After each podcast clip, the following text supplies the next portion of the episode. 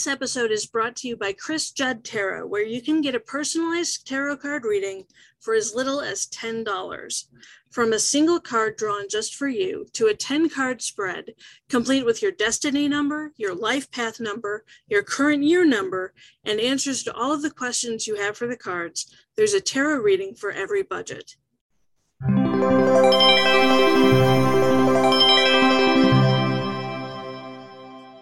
Hey, good morning. Welcome back to another episode of Not Just Another Tarot podcast.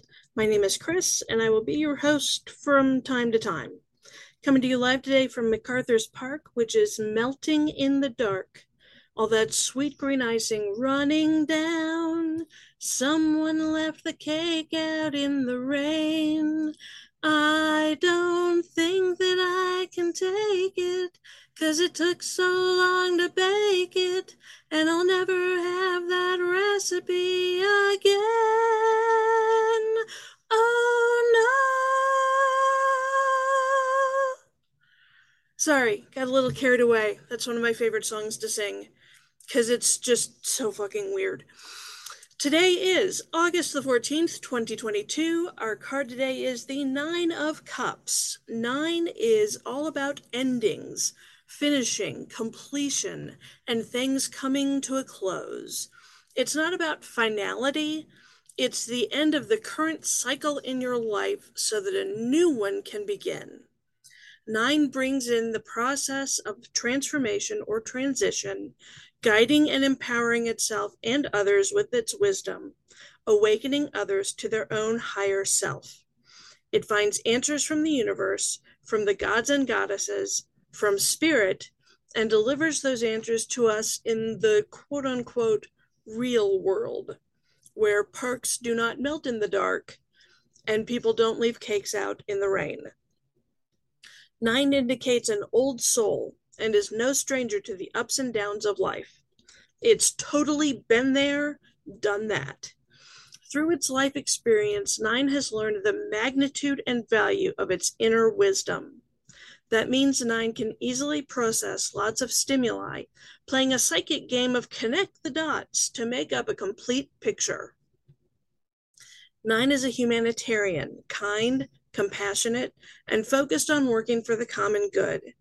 It's gone through hell and back and is stronger, wiser, and more aware as a result. Nine shows it knows how to handle hard times with understanding and grace and inspires others to do the same. Its firsthand experience with all the good and bad in the world makes it super understanding of others who are struggling and especially willing to provide powerful advice. Nine's mission is to reach the highest state of consciousness it can and to help others realize the same spiritual awareness. It's not afraid to change, and its malleable spirit inspires other people to find their own range of motion. Nine is incredibly tolerant of others.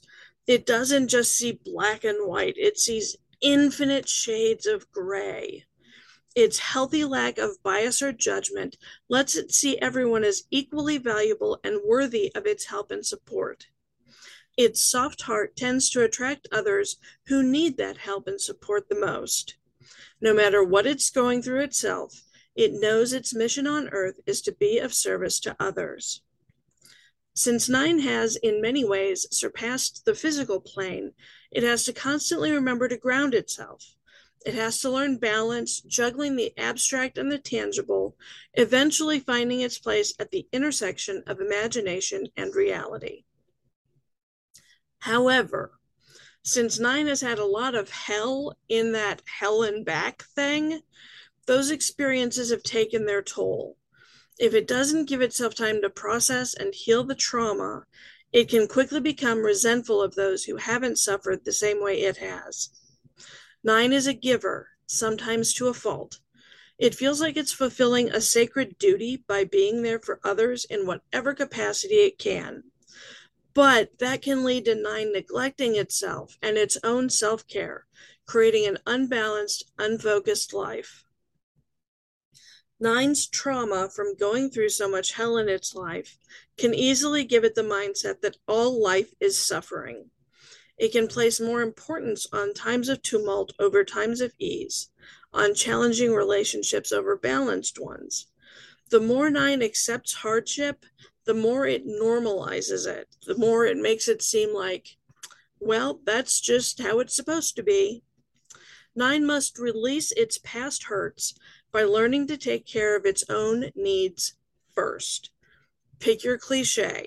You have to put on your own oxygen mask before you can put help anybody else with theirs. You have to have oil in the lantern to be able to light it. You have to have something in your pitcher to pour into other people's cups. Speaking of cups, the suit of cups deals with emotions, the subconscious, relationships, love, and connections.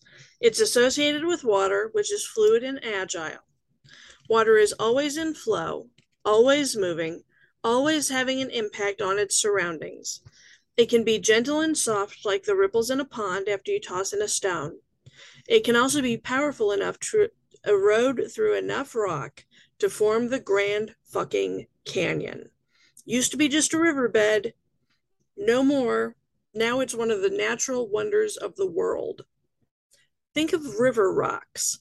If you've ever been to a river, you step in, all the rocks under your feet are smooth and rounded because the water has worn down all the sharp edges. Water symbolizes intuition, healing, cleansing, fluidity, and relationships, and is receptive and adaptable. I use the Unicorn Tarot deck written by Suzanne Starr and illustrated by Liz Hilton for all my tarot readings, both the free readings I do every day for all of my listeners out there, and the paid ones that I do through krissjuddtarot.com. Should you ever want a personalized reading, you can reach out to me there or email me at kriss, K-R-I-S-S, at krissjuddtarot.com. In this deck, the Nine of Cups shows a man seated on a rock, comfortably leaning back in it, with one foot on the ground and the other up on the rock. Nine cups are stacked next to him, almost completing a pyramid, just missing the one on top. A unicorn mare lies on the ground at his feet, and a bird flies high overhead. The Nine of Cups is a happy card, indicating that all is right with the world. Your self confidence and self esteem are high, and you only have joy in your life right now. Soak up all that confidence and continue to make aligned choices so you can stay in that joy.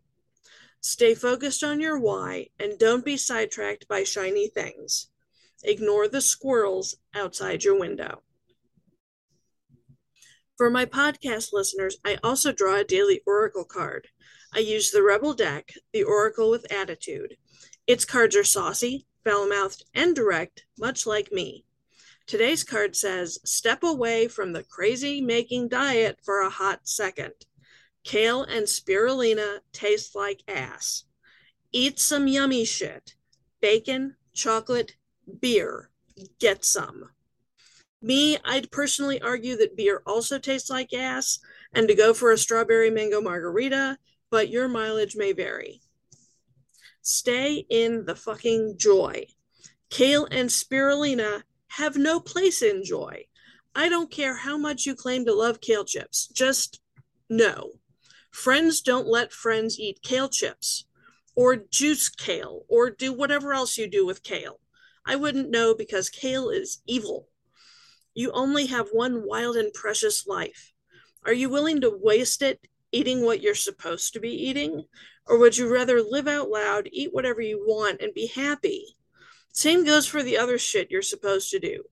Work a nice, dependable job. Marry a nice, respectable person.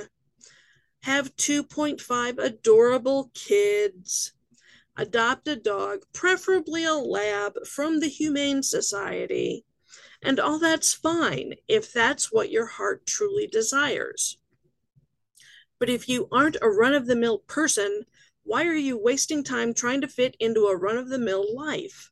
Be bold. Work two jobs and three side hustles. Eat whatever you want whenever you're hungry for it. Date half the people at your gym. Have half a dozen kids, or none at all.